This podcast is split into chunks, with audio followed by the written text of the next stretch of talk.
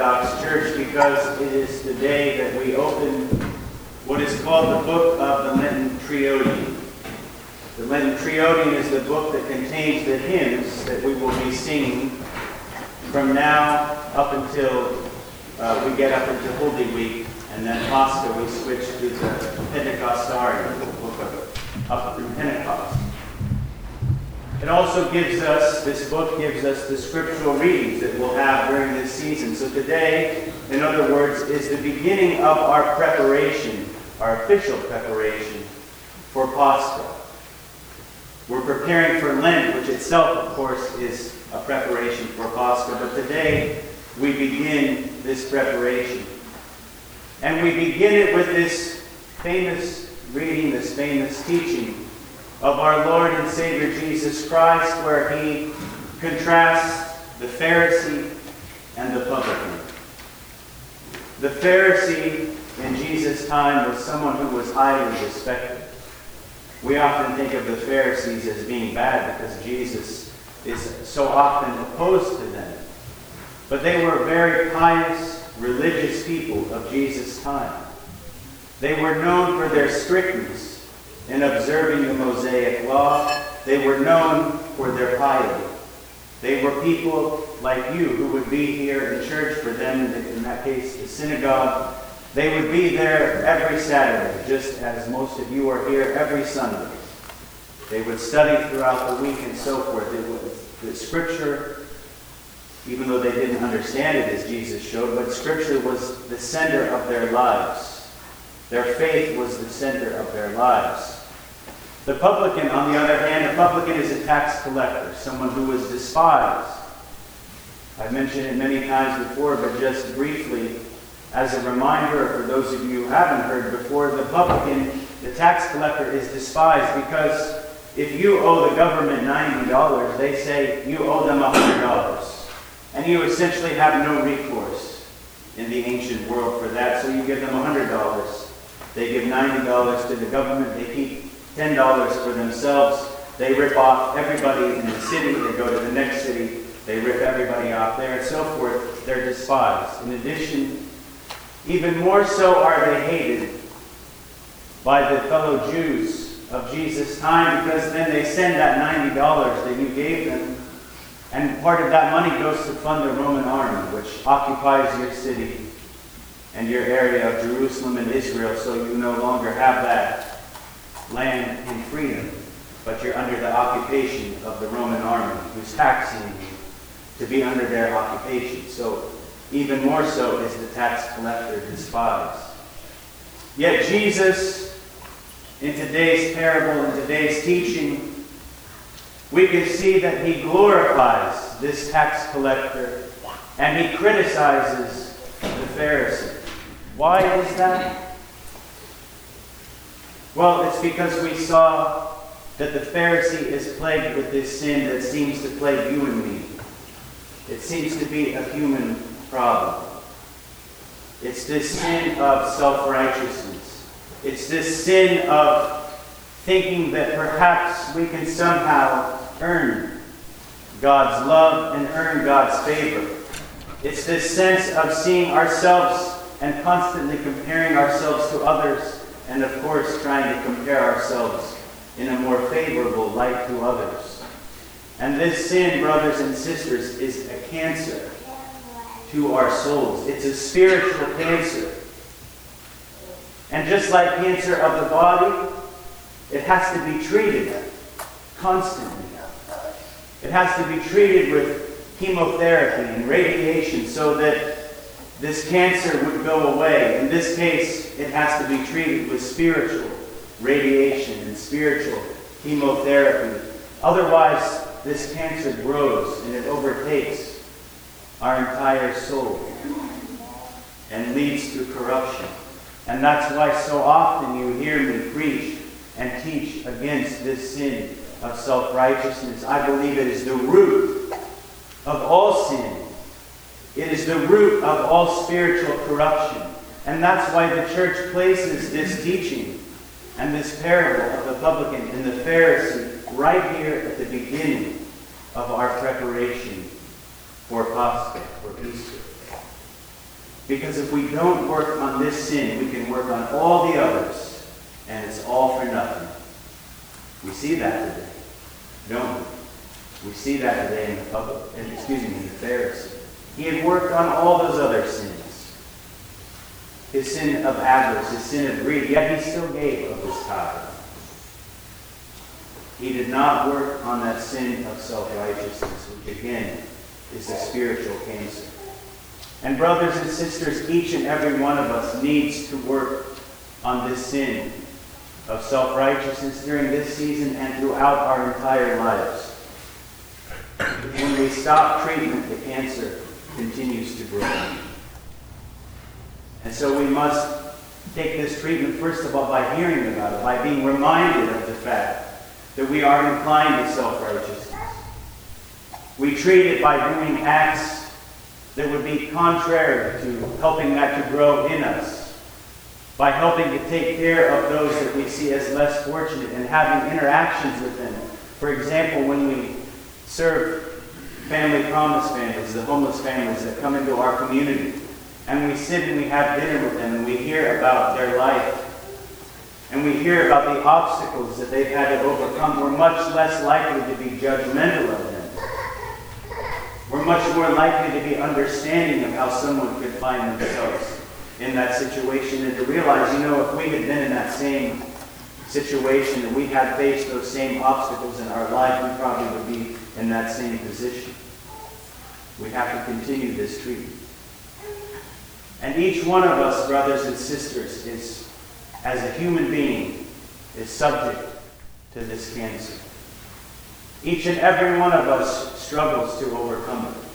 And it is only through the divine scriptures and hearing them repeated again and again and taught correctly again and again that we are able to start chipping away and to overcome this sin, even though we will never overcome it entirely in this life. And if we think that we have, we are the most deluded of anyone else and are completely consumed by this cancer, so much so that we don't even recognize it as being a foreign object in our soul. It's just completely overtaken us.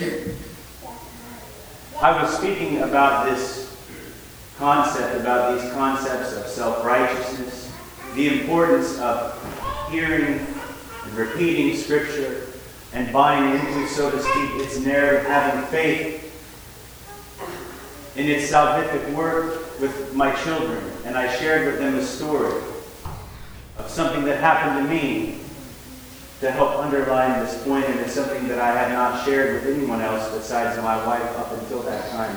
And I wish to share it with you this morning to highlight. Because ultimately, brothers and sisters, what we hear in Scripture is that we are created in the image and likeness of God. And that applies to each and every one of us, not just to us, but to our neighbor and to our enemy. And it's only when we begin to see other people in this life and we begin to understand that we are no better than our neighbor and no better than our enemy, no matter how bad, no matter how deficient our neighbor might seem to be, it is only then that we get rid of this sin of self-righteousness. When I was 18, 19 years old, I was attending Creighton University. And I got a scholarship to work at a company called Lozier Corporation. Most people have never heard of it, but if you've been in a CVS or Walgreens or a Target, the shelves that you see with all the products on it were probably made by them. So I had an internship at this company, and as you can imagine, being sort of an industrial company, it wasn't in the best part of town. And of course, being like a Pharisee, I would always take the not so scenic route, the nice route to get there where I didn't go through all the bad areas of town to get there. Well, one day that area was closed for some reason. I don't know what the reason was, a wreck, construction, whatever. And so I went through a bad part of town.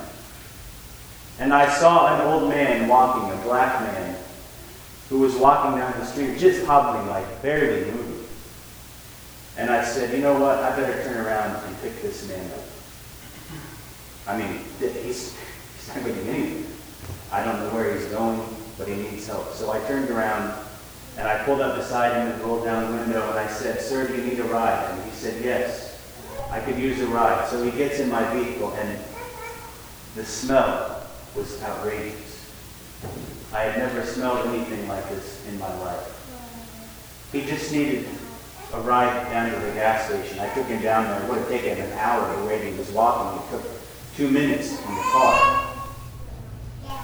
And as he got out, this man looked at me and he said, Thank you for the ride. And when he looked at me, I saw white around his eyes, just a little bit of white.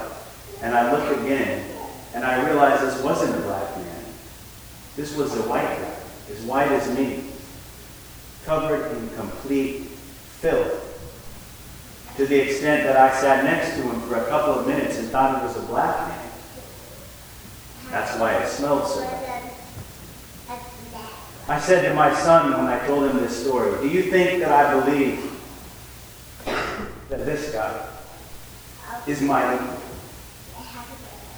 And I said, You're damn right. I don't. But it's my life's work to get to the point where I actually believe that in my heart. And that's our work, brothers and sisters. To get to that point where we really believe, not just in our minds, oh yes, I believe in the scriptures. Oh yes, this person, you know, is made in the image of God just like me. This person deserves the same honor as me. We don't believe that in our hearts. Not one of us.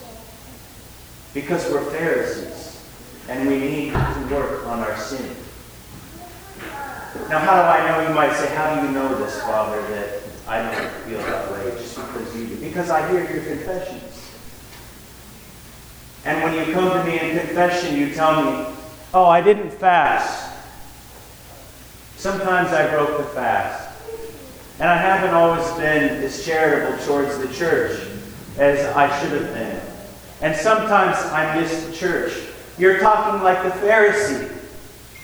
Let's be real. We are Pharisees. I'm a Pharisee, and you are a Pharisee.